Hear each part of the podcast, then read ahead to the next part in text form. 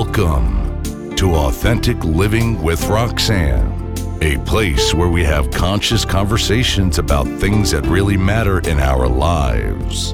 And now, here's your host, Roxanne Derhodge.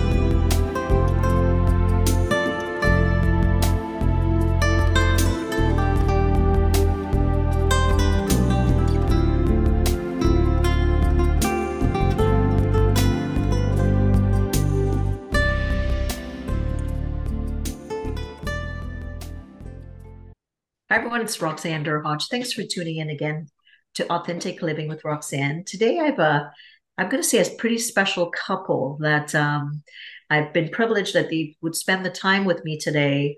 Um, so it's Marla and Dave Thomas. How are you today? We're, We're good. Fine. Thank, Thank you, Roxanne, for having us.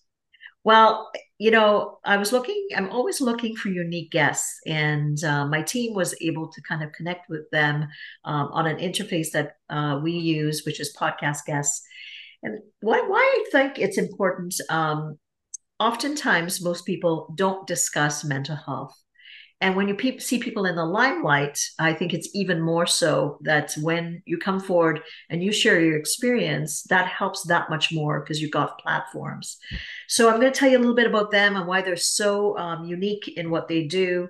Um, Marla, they're both um, are in different industries. Marla is a respected realtor and a vocal mental health advocate, which is amazing. And Dave is a renowned musician, a 10 time Grammy Award winning group Take Six. Uh, they have two children and um, they deal with seven different mental health diagnoses. That's that's a lot. One is a lot, but you know, seven of them.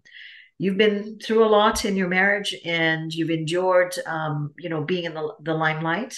And um, getting together today is really to talk about, you know, just lives. And I would say that, um, you know, oftentimes, first of all, I can tell you as someone that's um, uh, couples and family therapist, anybody above seven years of marriage has hit, uh, you know, a home run.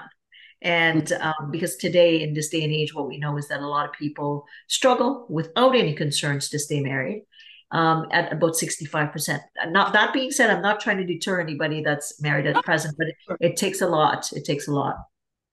So we're going to talk a little bit today about their lives and, you know, hear what they can share with us that we can learn about um, being in the limelight, um, having a long term marriage, um, and also keeping their families together and keeping their he- kids healthy.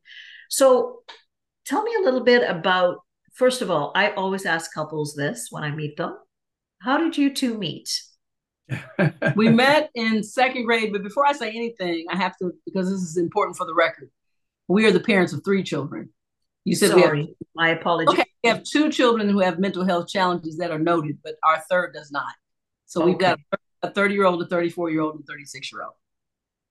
Thank and you for a 13 year old grandson. So I got to give credit to all our little, you know, love. Of course, of course. All right, You're gonna so. hear you. I'm probably gonna have to alter this if it should it go out saying two. So thanks for telling me that. Oh, good, awesome. I got too many stretch marks to claim two. um, so uh, we met in second grade. We were I was six years old. He was eight. I don't know why he was in the second grade. Um, I don't know old. why she says it's that. At truth. the beginning of the year, I was I seven. Know, Sorry. He turned eight. but, but yes, for for for dramatic purposes, six and eight. Yes. Yeah, he was driving. He was driving carpool. He had a five o'clock shadow. It was really weird. But anyway, we were we were in second grade. We met um, at a small private school in Huntsville, Alabama. Um, and then, you know, through the years, you know, once you get, you know, go through your little, you know, puberty and attraction stage and whatever, um, he and I dated. Excuse me, we became um, high school sweethearts. And then my parents got divorced when I was in the 10th grade. And I moved on to out back with my mother in California, um, which for me introduced a new relationship that ultimately produced a child, which he was unaware of. And but was determined in 10th grade that he, we were going to get married. And I was like, you're ridiculous. Don't be silly. And we did get back together when she was one um, with a um, very detrimental relationship that I had dissolved. And we got married and we ended up having, so we've been married for 35 years. Wow. Um, we'll be 36 in March.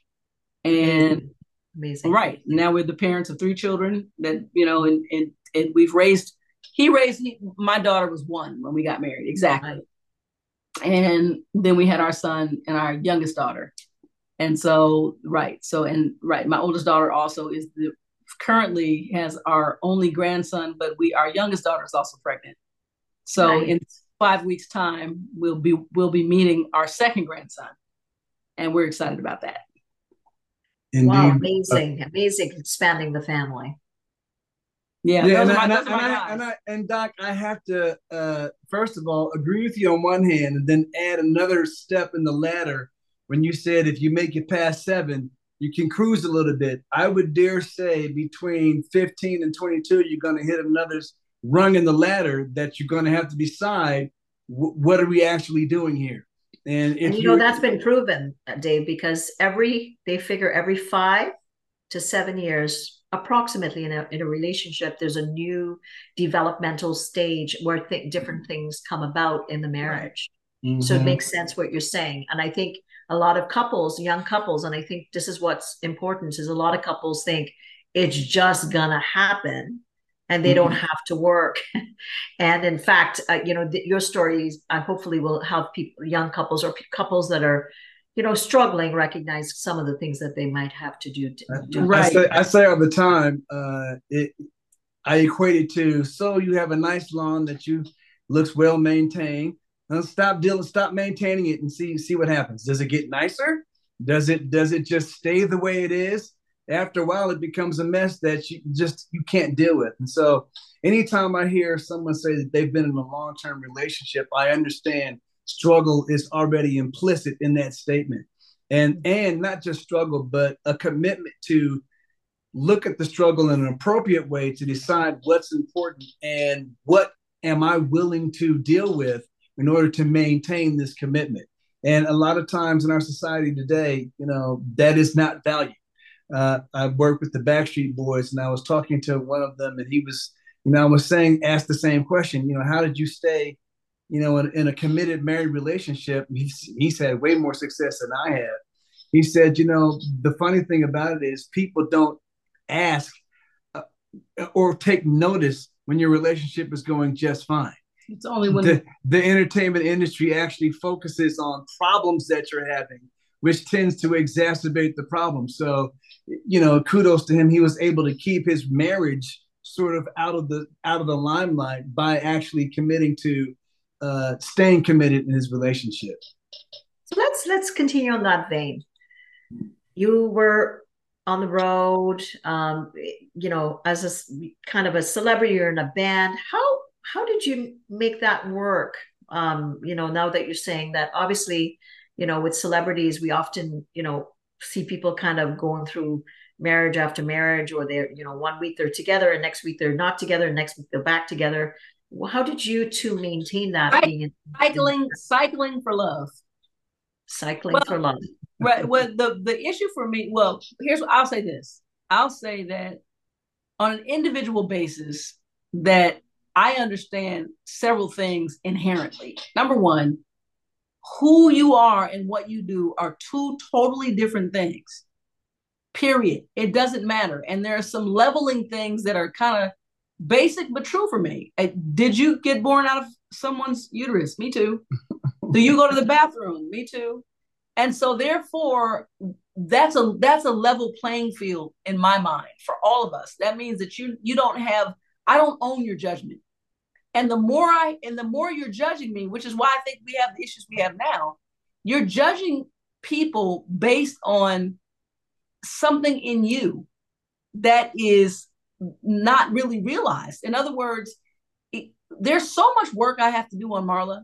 I honestly don't have time to be consumed with the the the day the and with enough energy to hate your situation enough not knowing it to respond to it so for me I, my thing is okay so this is where we are it's not this that you see is what has been accomplished it doesn't speak to the person that's there, period. And so for me, you're gifted enough to do something that most people can appreciate. But here's the other thing I realized when you encounter a human, we just encountered each other right off the bat, whether I want to or not, subconsciously, I've gotten an impression of you.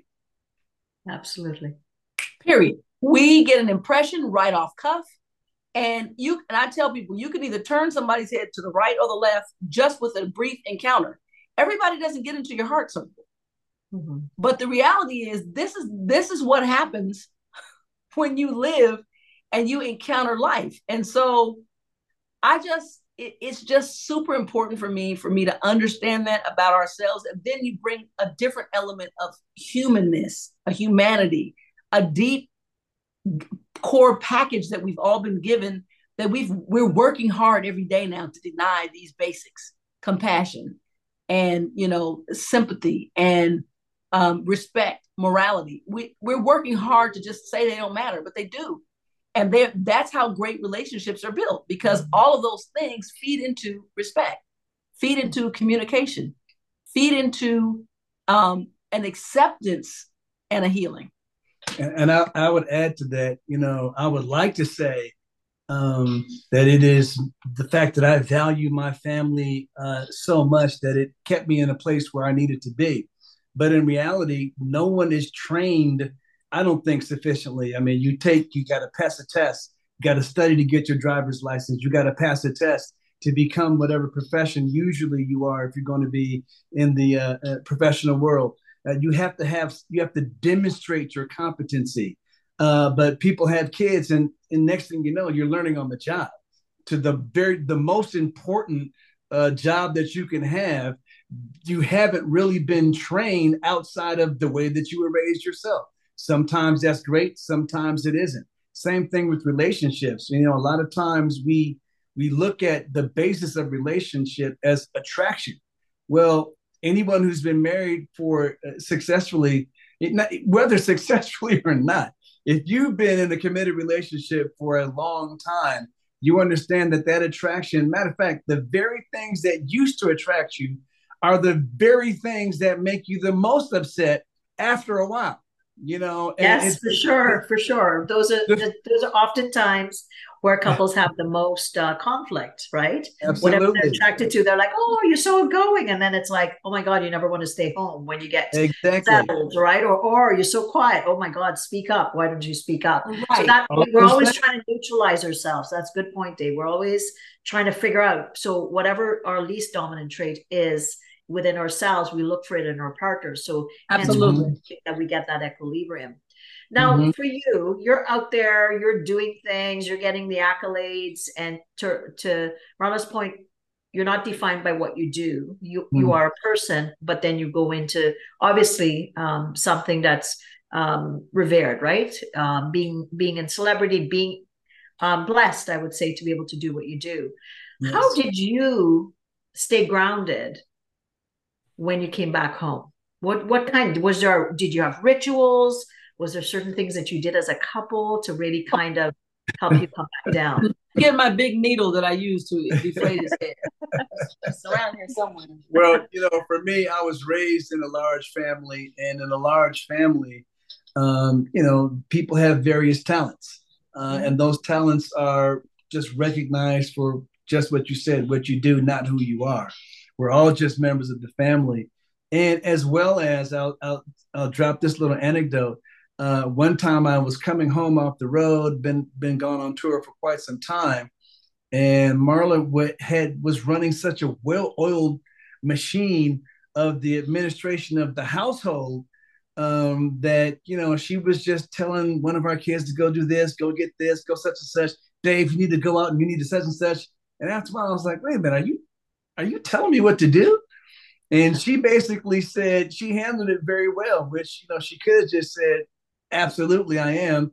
Shut up. But what she said was, is that you know you have to understand, and I understand as a man how you like to perceive things. But what you have to understand is when you leave, there's no uh, person wearing the skirt and another person wearing the pants. I'm wearing the skirt and the pants. Mm-hmm. And when you come home, if you come home for a week after being gone for two and a half, three months, and then leave again for another two months, it's inefficient for me to take off the pants and hand them to you because I have to spend all the time showing you how the household actually runs. You have no idea. So, you know, if you could do me a favor and just fall back, And at first I was like, wait a minute, I'm not sure how to take that. But the more I thought about it, I was like, she's absolutely correct. And so, you know, a lot of times I would get, you know, joked by my friends, oh, your wife wears the pants in the family. And I'm like, after a while, she kind of does, and she needs to. Right. And I think that's that's so important, right? Because of course, when you, you know, you we wear our males in a certain way. And I don't I know we're having the equality, but at the end of the day, right, men need to feel like they they are quote unquote taking care of their family. So the delivery that uh, you know Mar- Marla may have put this in, you again had to shuttle to accept that space to see, hey, honey, I understand what what you're saying. Instead of what I'm not going to listen to you. This is my house. So again, that's the subtleties, especially with newer couples, because they may have grown up, let's say, with traditional families, and now you have you know both of them are professionals or both are traveling or whatever so they might use their parents as a as a, as a model in their head and they're trying to kind of figure it out and now it's not working for them. So and Absolutely. then clearly you know like your situation i would think that this is completely new for both of you. You didn't grow up in a family when one person was gone. You may have grown up with family you've well ironically uh, I, I did. marla I, I tell i tell people all the time it was almost just ordained that we would be together because she was perfectly already suited for our lifestyle. Her dad was a professional baseball player. So oh, during okay. the baseball season, he wasn't home. So right. she was raised right. with this awareness that the dad doesn't always have to be here. At the same time, because of the way that she and her brother uh, sort of behaved, she also knew I can't let the kids get out of hand because all kids will take advantage of any situation. They'll try to. I mean, it's, it's our job when we're young to to see where the cracks in the fence are, to, to try to make sure that those walls, those boundaries that our parents put up for our own sake, even when we don't understand it, are necessary. There might be a crack. She was pretty good at making sure that there's. I was raised in one of those families where you know if things got too deep, my mom's response was, "Okay, when your dad gets home, he's going to have to handle this." And of course, now you're terrorized for about you know six or seven hours so your dad gets home. But you know for for marla that wouldn't have worked because as she was raised that way her mom tried to say that from time to time and she was like well dad's not going to be back for three months i'm not listening to anybody. Nobody gets to tell me what to do. He's not even come back to october. What are you talking about in june? And so she understood all of that and she was like no my kids aren't going to be able to do that. By the way shout yeah. out to to canada and my dad as one of his last his in his his coaching career my dad was with your final with the expos team. Oh wow. Amazing. To, the, to the national washington yeah. exactly. Awesome. Awesome. So if you can you're talking we're talking about i often say to people a lot of times it's values alignment. I don't know if that makes sense right? You have to be aligned as a couple. And i want you to give your perspective. I can give it as mine but when you think of values or things that kept keeps you two connected what are some of the mm-hmm. core fundamental things that are the at the at the foundation of keeping the, this marriage solid and strong i'm sure it's weeble wobbled over the years but no uh, they haven't to be honest our tenants have been the same since the day we met um, okay. the number one tenant on the table for marla and dave and dave and marla would be selflessness we are both equally selfless beings and we both understood the the hierarchy or the priority for mm-hmm. our personal selves which we shared collectively as a couple and our children ruled meaning they didn't rule our house as far as running amok but they were our priority to the point that nothing in this world that we ever accomplished tried to achieve nothing was, nothing nothing was above our our dedication to the unconditional love and sacrifice of whatever they needed based on who they were, not what we were trying to make them. Ironically, this is a this is a great truth to that. All three of our kids can sing. They're crazy talented in music, stupid wow. talent. And I said ironic because my oldest daughter does that's not her biological father, but even Moniece is super talented. Um, and yet never ever was that something that we drove but whatever they wanted to do in life based on my upbringing and what didn't happen for me, mm. I was we were that was a goal to get behind. So our our youngest can sing anyone. Matter of fact, we uh, this is this is a true story. I was just getting my hair done, and they were talking about somebody notable in music, and I was like, "What? That's your top five? Really? With all the people that can?" I said, "I put a hundred dollars on the table right now that my daughter, the baby, no one's ever heard of her, um, can out sing this mega mega celebrity person." And I put on a song, and they thought it was coming from the TV. They were like, "Wait, what?" Oh, and wow. so the point that I'm making is, but she wanted to do. She went to Syracuse. She got a formal education. She's a news producer. Yeah. In other words, if it's not for you, sweetie, it's not for me. She was an actress when she was young. So th- what I'm saying is that that's where we have the same shared value system as people first. And I have to say that to your audience. Mm-hmm. We didn't try to align ourselves. So what do you think we should do? What do you think we should be? I was already this person, this little person, as a little person. Like I was already the person who who stared out the window at eight years old in the car with my mother in an upper middle class town with the one homeless person that was there. And as we stopped the light, said, "How come they're out there? They have to have somebody. There's got to be family somewhere." Like that was just my me. So understanding who you are and then, you know, one of the things I say about Dave, why it worked most importantly, I did have a baby coming into our relationship as as permanence, meaning we'd been in and out. But he was flying home from a trip to Europe on on in an international Take Six tour, and he said, "Well, I'm going to fly into Washington first. We were dating. We were not married. I said, "What? What do you mean you're flying into Washington first? He goes, "Yeah, my I'm, I'm gonna see my nieces and my nephews, and one of my nephews wants me to wants to ride back to Huntsville with me so he can spend time with his cousins. And I was like, now, so he said, I'm gonna go spend some time and then drive in with them. You know what I thought? Not, I can't believe he's not spending time with me. I thought, man, that is bionic. These aren't even his kids. he's he's 22. But his mm-hmm. nephews and nieces loved him like they were like he was their dad. And mm-hmm. so he literally took that time and I thought, character.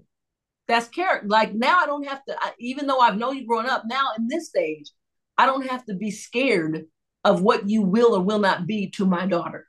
Because other than that, that's for me as a mother, that was super important. And, and I'll say this almost in reverse um, to the initial question that you asked before. But before I even do that, I'll say that's one of Marla's I would say her superpowers is a strange, innocent naivety, childlike innocence that she's been able to maintain throughout her entire life. It, it, it informs her sense of judgment, her sense of morality, her sense of everything that's right and wrong. If it's unfair, I don't care who it is. It, you could be the most important person. If you're treating somebody unfairly, she doesn't appreciate it and she's going to let you know. Uh, that's the first thing. But I will say to your initial question, you know, almost in reverse, a lot of times people think about, you know, what do we have in common? It's not the actual things that you do and the things that you like to do that you have in common that actually matter. I think you hit the nail on the head. It's your value system. Uh, does family come first? Does commitment, does friendship actually matter more than attraction?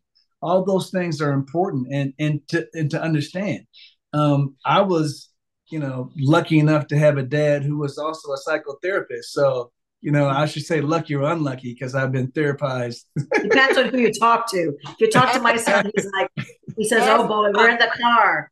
Yeah, we're going for ride." yes, as he's learning new new techniques and stuff. Of course, we're the guinea pigs. So, matter of fact, I just finished a a very intensive disc assessment, and I'm sure you're aware of that. Yes. But I, I'm still learning more about myself every day, and I and what I started to realize is that not only do I have the normal male tendencies that needs to be appreciated, so to speak, that's part of my personality as well. I need to be appreciated, and I also need to have the security of understanding that when we're going through an issue, when we're dealing with something that you know one of us perceives as negative and we have to deal with it. Uh, but as long as i can feel that it's not going to diminish the value of our relationship we can deal with it. Once I feel like the relationship is on the line, it becomes more difficult for me to deal with. Absolutely. And I think what happens to a lot of couples is, you know, they they they polarize and they forget what it takes to make the other person feel safe, right? And then what happens Absolutely. is instead of kind of leaning in, all, all you need is one person to lean in. But ideally, if you have both people recognizing, hey, what does Marla need to be safe and what does Dave need to be safe?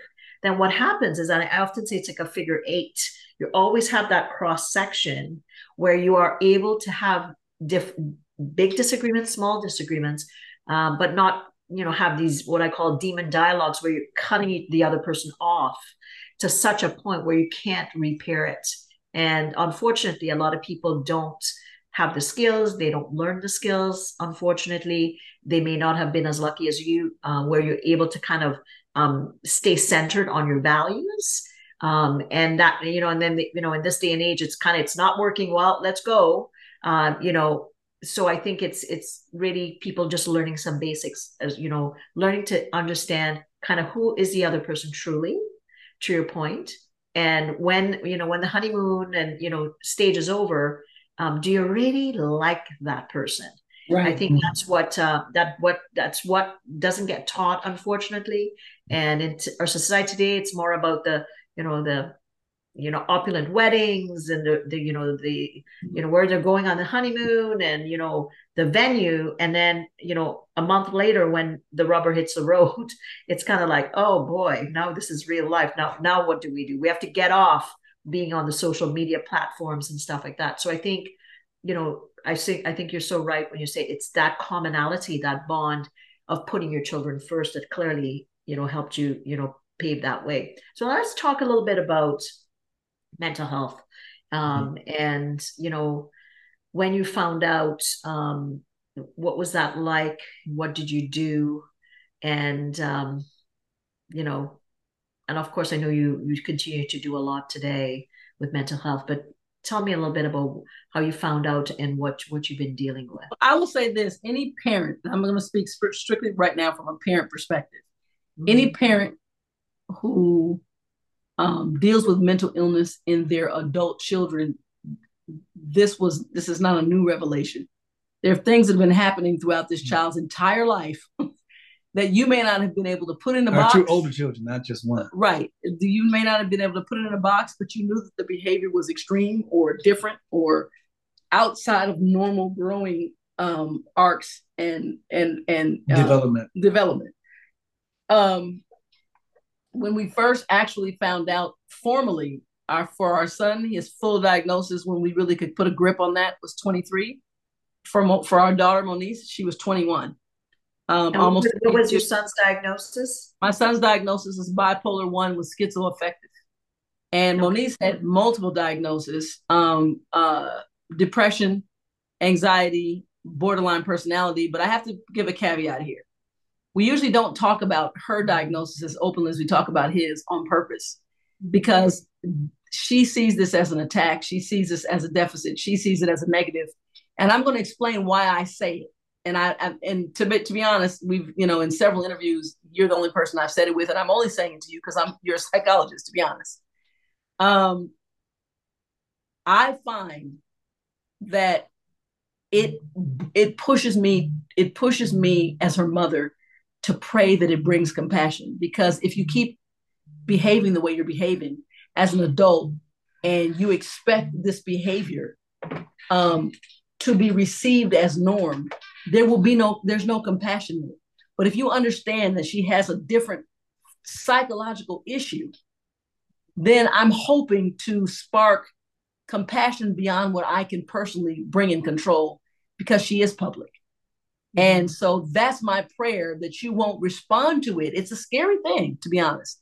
I'm a frightened mom, mm-hmm. knowing that we understand and withstand the disrespect, all the things that are triggering and sparking to most people. Mm-hmm. But yet, as a 36 year old woman who is doing these things, if I can get someone to to understand, and I'll give you a, a, a true antidote, um, you know, some of the behaviors have been so damaging. And at one point in, in our lives, she had a friend that you know she's in and out with with people all the time.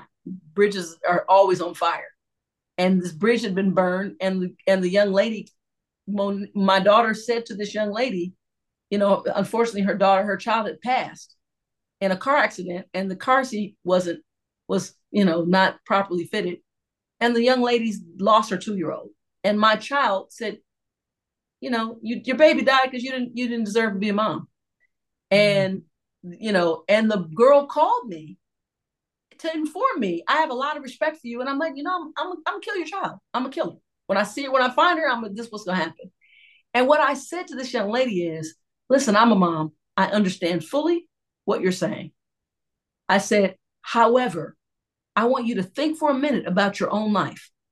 Because even if you find it justified emotionally, it's still a crime. Mm-hmm. And do you want to lose your life? Is she worth that for you? And so that's kind of what I'm really saying. What I'm saying is there's things that I have to consider that are so much bigger than the obvious, also to protect her from herself. So right. she doesn't like this diagnosis, um, which is the last diagnosis Dave and I got. If there's something else that's been added onto that, I can tell you what we what we know professionally as we have invested in our children to get answers to help them manage their own selves. So, and I understand her, I, I defend the fact that I get why she doesn't want that because certain things are not they're they're so stigmatized that it it you know it causes a you know a, get away from me factor where some things are somewhat now slowly embraced anxiety and depression are the darling. Yeah, that's yeah, that's almost normative now, but borderline disorder, borderline personality, yeah, PD, bipolar, those mm-hmm. things that things schizophrenia things that are those things sound scary to the general that, public and they seem don't have the education by their behavior it's frightening mm-hmm. you know when you look at borderlines i know like the the one of the characters on uh the the hit back in the day fatal attraction. That personality base was based on that.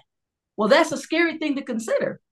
You understand what i'm saying? So in other words to say i'm this and you also don't have a sense of self and this is your whole identity. So in monice's in monice's defense i understand why she's not so readily able aside with the fact that she has you know these issues to say hey guess what? I'm also this right and and, and i think that's a good point right? Like they are even as myself uh, knowing what someone's diagnoses are what i would say is okay this is yeah you you struggle with this but this is not who you are, you are.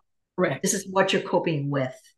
And as a family clearly you have to learn how to deal with it um, you know to effectively create the place of safety for her as she's not feeling what she you know she might take some actions and trying to help her get the right supports obviously is, is important right? And i think that's what it is um, with my someone like myself that's done the work um, you recognize it. It's it's ultimately about connection. It's about creating safety for them. And you know it's like a diabetic that d- says no i won't take my medication. You can say you're not going to not take your medication. It's the same thing. And i think you know i often say um, picking the field and i've been in this field since i was 21 i'll say there i would love the day when we can go to um, a psychologist or a psychotherapist office and all sit in the waiting room waiting our turn like we do a physician. Right. Because because that will eventually mean that we've all accepted that our bodies and our minds and our brains are one and truly they are. Um, but we're so like oh it's it's secretive. We can't say w- what address we have. We can't have back, the back doors i'm in the right. lobby you exit out the right. back you're never seen by the next person that's a fact that's a good one exactly but i think you know now that we're recognizing and we can learn so much from the east around you know our, our brain and our mind are one and the same as our body and we have right. to really educate people about um, we can't separate one from the other right we right. have to accept that these are things that are um, they're treatable with the right kind of support with the like right kind of learning so that the average person out there doesn't say oh i'm afraid right and I, I always say that i'm looking forward to the day when things are so destigmatized that just like you go you don't you go to the dentist whether you need to go to the dentist or not. It's mm-hmm. prevented. You go to make sure that you're maintaining your oral health. Uh, mm-hmm. Sometimes with a checkup, especially when you're younger, you go to the doctor to make sure that you're developing properly. Why don't we go to our therapist to make sure that we're seeing the world in the proper perspective and to maybe potentially, if need be, to recognize that this person is not seeing the world the way the consensus norm is, and we might need to make some adjustments there. These things need to be so normative that it's something that we can almost take for granted. And you know, unfortunately, we're not there yet, and so we we are forced with, for, in various ways, trying to force the issue and force people to understand. Sometimes, you know, it works. Sometimes it doesn't. Sometimes it feels cumbersome. Sometimes it feels like a struggle. Sometimes it always feels like a struggle. But sometimes it, you have to question yourself: Why am I putting myself through this? Right. Uh, because you know, for my wife, she's received death threats. just in you know just from being on love and hip hop and the way that she's interacted with and, and and the key is I don't know anyone who had someone that they loved that they would not be willing to continue to try to get to a successful result for a successful outcome for that person and for your relationship. We're to the point now where even if our children do not, if they can get the help that they need and they choose not to deal with us, we prefer you to get the help that you need. The issue right. is you're the most important thing to us. And it's starting to feel like that that value system in America in, in, is diminishing, and I'm trying to figure out how can we get back to that. Well, you know, I may be as basic as they come, but I I also I go back to I think it's all about love, and us just going back to that core fundamental, like um, when Marla said, you know, having that anchor within yourself. Um, to realize that we're all different. Um, none of us had, you know, came from ideal, perfect upbringings where we had you know everything optimally available to us. Like i grew up in a family that was a, a, a not a, a good um, uh, marriage. Parents did the best they could. Of course you're going to have shrapnel associated with things mm. that have happened. But you know and i think if we look at that and say you know you know there's uh, mental distress all the way to up to mental health that and you know any of us can get to that point right and when you see Right, that spectrum, and especially if you're not supporting people, um, getting them the right kind of um, help, like DBT, um, you know, or different kinds of um, supports for mental health, the, the correct medication, um, you know, different kinds of interactional groups. Then what we're doing as a society is we're not we're not being kind and gentle to everybody um, that needs that support. And if we look at it, it's on things are on the rise. So if we don't start to look at what we need to do as a society, um, we're going to we're ultimately going to grow that problem. Yeah, no, I mean, oh, not ultimately. We're there. Yeah, we're, we're at yes. the point now where we're starting to see more things that divide us than more things that can bring us together, and that division builds its own stress to where there's almost a, a, a group PTSD that is happening right in front of our eyes. That's ro- a ball rolling downhill that we can't seem to stop as we recognize and see it happening right in front of our faces. And so for us, you know, there's a strength that is needed when you talk when you say that, you know, it all comes back to love. You know, sometimes love requires more strength than to be reactive in a situation. Sometimes to not react in the way that the person is trying to get that interaction from you, that negative interaction, and to still be loving you're putting your pride on the line. You're putting your you what people perceive as your as your self-worth on the line. You're putting everything on the line to maintain the fact that i believe that love is more important than this division. And you know we that we need help in that area as far as the society our society is concerned as far so now as you have an organization that you work with um, uh, when i was reading your bio. Tell me a little bit about it and um, you know, how you help. And for anybody listening that uh, you know in what way they could support the organization or to move the needle forward i often say we have to have more conscious conversations. We have to talk about bipolar. We have to talk about borderline. We have to talk about anxiety. We have to talk about depression. We have to talk about as parents you know w- what you should and shouldn't do. So tell me a little bit about uh, the organization and um, how people regardless of where they are, how they might be able to assist in any way. So you pretty much hit on all the topics, um, all the all the focuses of what we do. Um, loving beyond reason is an organization designed to help support families like ours, which is loving your adult children and assisting them beyond what other people feel is reasonable. Because the system doesn't even think it's reasonable because they don't offer you any support past 18. They don't offer you any resources past 18 without that person buying in, and even still, it's not complete. So, what we realize is we've been an intact family who've done nothing but sacrifice and love our children, yet we're here. And that doesn't make us different. It makes me like everyone else, understanding that this is, I would never have imagined it. I would never wish this on my worst enemy. I don't want anybody else in this club. This club is awful. It's a club of heartbreak, it's a pl- club of pain. Um, we are a donation based organization, and there's several initiatives, but the main initiative we have for our organization is that we're, our, David and I are attempting to start our first, hoping to franchise ultimately, but our first Loving Beyond Reason transition home, which will offer a step down residency to those who are in crisis who come out of the hospital. Because right now, there's a lot of boarding cares, and most that we've encountered through our experience directly with our son are the are the worst and abysmal. Here's the thing: they're unregulated, so you know people are getting money from the government per and head. not actually using that money to implement uh, sufficient service Correct. to the clientele. And so, you know, you, you you get picked up by the police. Uh, luckily, we're getting a little bit better at trans, you know, taking that person and not making them a criminal and get them some uh, mental health help. But at that time, they go to the hospital. The doctor might say, "I need you on a, a, a 5150 or a, a 5250 or a 5152."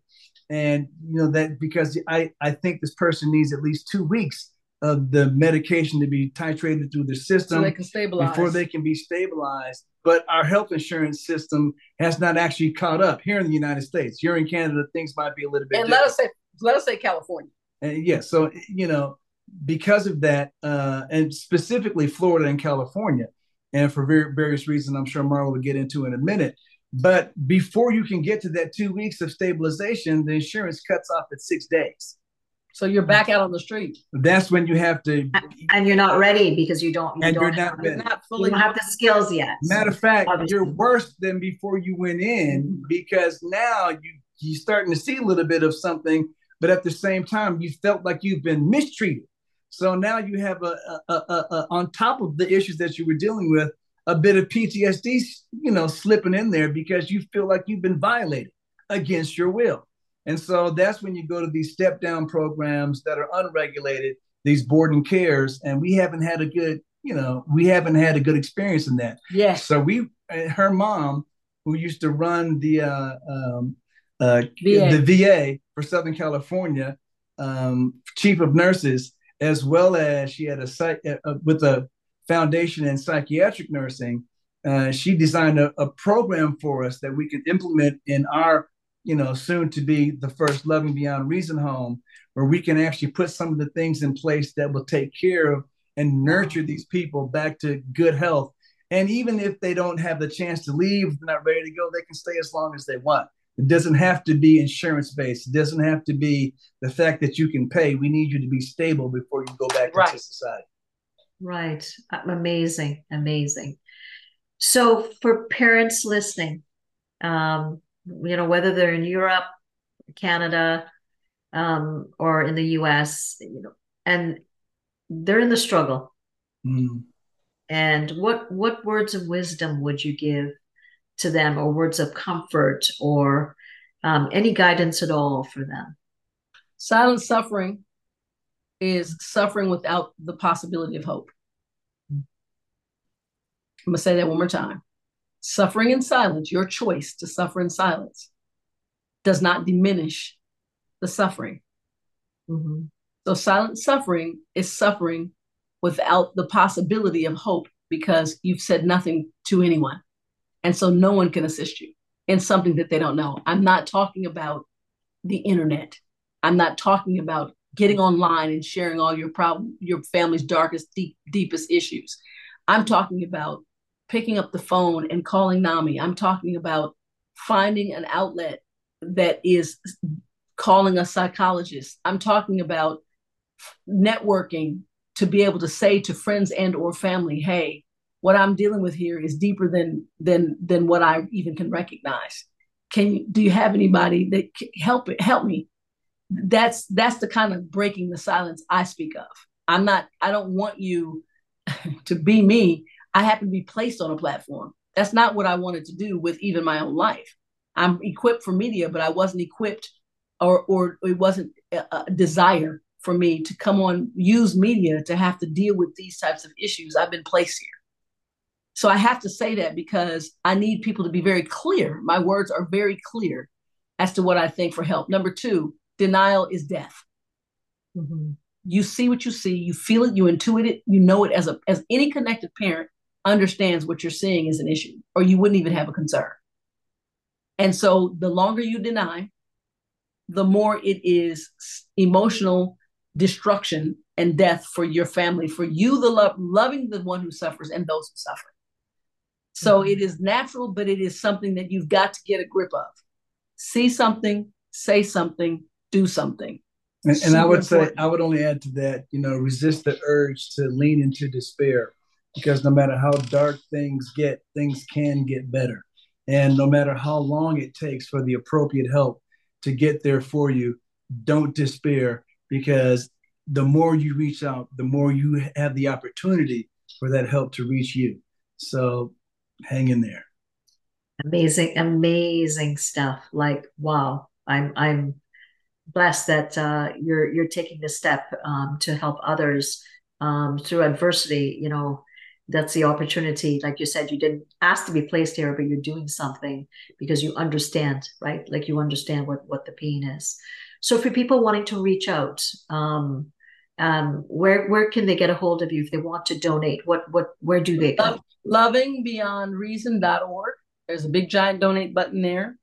Um, we will we're we're literally, you know, believe it or not, even though we have been an established nonprofit since 2018, we're just now getting to the point of, you know, we're a grassroots foundation and we're a donation based foundation.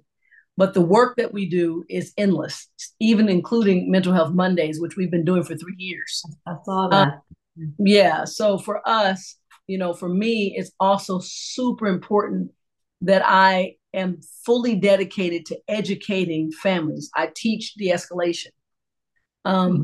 teaching families how to manage your loved one in an episodic crisis. Specifically, so, so when they, the law enforcement needs to get involved Correct. as well. So. So right. to help you help yourself. Um, I, I, you know, those education pieces aren't spoken by me. They're on my personal page. Um, a lot of it, a lot of these really deep conversations that really are more about, you know, it, it's we have a marriage and we have a life. But to be honest, you know, my insights and and um, inspiration and movement are different sometimes than Dave's, and this is what I've been born to do spiritually. Um, so I'm a I'm a I feel like transparency is the only way to transformation. So you'll find that on Marla Talks. Um, even as and, and ironically, God has allowed me, in my opinion, a lot of a vast array of experience it, traumatic experiences that I've been able to move through um, because it is a way for me to share um, my last series I just did was literally on my on my subscription in my Instagram was the Diary of a Madman, and I explained being inside of a narcissistic relationship that was actually dangerous with my with Monice's dad before David and I got married, and what that was like. I've never spoken on it before, but now that this is you know a lot of the, the climate is really focusing a lot on that. Like you know what, I'm I'm sure that my true story will help someone else in my demographic kind of understand this to a level because you feel so isolated and break free for themselves. And so it, it just keeps coming. Well, that's amazing. That's amazing that you do that. And I'm so grateful that I uh, collided with you um, on podcast guests. Um, what an inspiration you both are. And, um, you know, what am I taking away? I'm taking away that we are given certain things in life and we do the best that we can especially as as parents and as partners right and uh, that in this case um, mental health is like anything else it's something that families cope with a lot of families to your point cope in silence and there's no need. There's no need. Uh, pain is inevitable, but suffering need not be. So reach out, connect. Um, we are not reptiles. We, you know, we do not need to shut down. We need to connect. Right. eye connection, and that in of itself is so healing. And you know, just being able to to chat with someone that feels like they're in turmoil, um, that could be a gift that you could give someone just by, um, you know, a five or a ten minute conversation. Um, so for everyone listening, uh, please reach out. Please uh, help them out and donate. And um, for anyone needing to get a hold of me, um, please, uh, you can also reach out. Um, you, you, know, I talk about mental resilience in relationships at home and at work. You can go to roxannederhodge.com forward slash quiz where you'll do a quick quiz and I'll, we'll send you some information. Again, thanks so much for your time. Very grateful. And for everyone listening, um, we look forward to seeing you again next week. And and please keep these conversations going. I'm telling you, you're doing more good. It warms my heart to know that there are people who are genuinely invested in change. So thank you. Thank you. You're most welcome. Thank you. Thanks for tuning in to Authentic Living with Roxanne, creating the space for positive, healthy change. Roxanne is a keynote speaker, psychotherapist, and coach. To work with Roxanne, visit roxannederhodge.com slash blueprint. We'll see you next time on Authentic Living with Roxanne.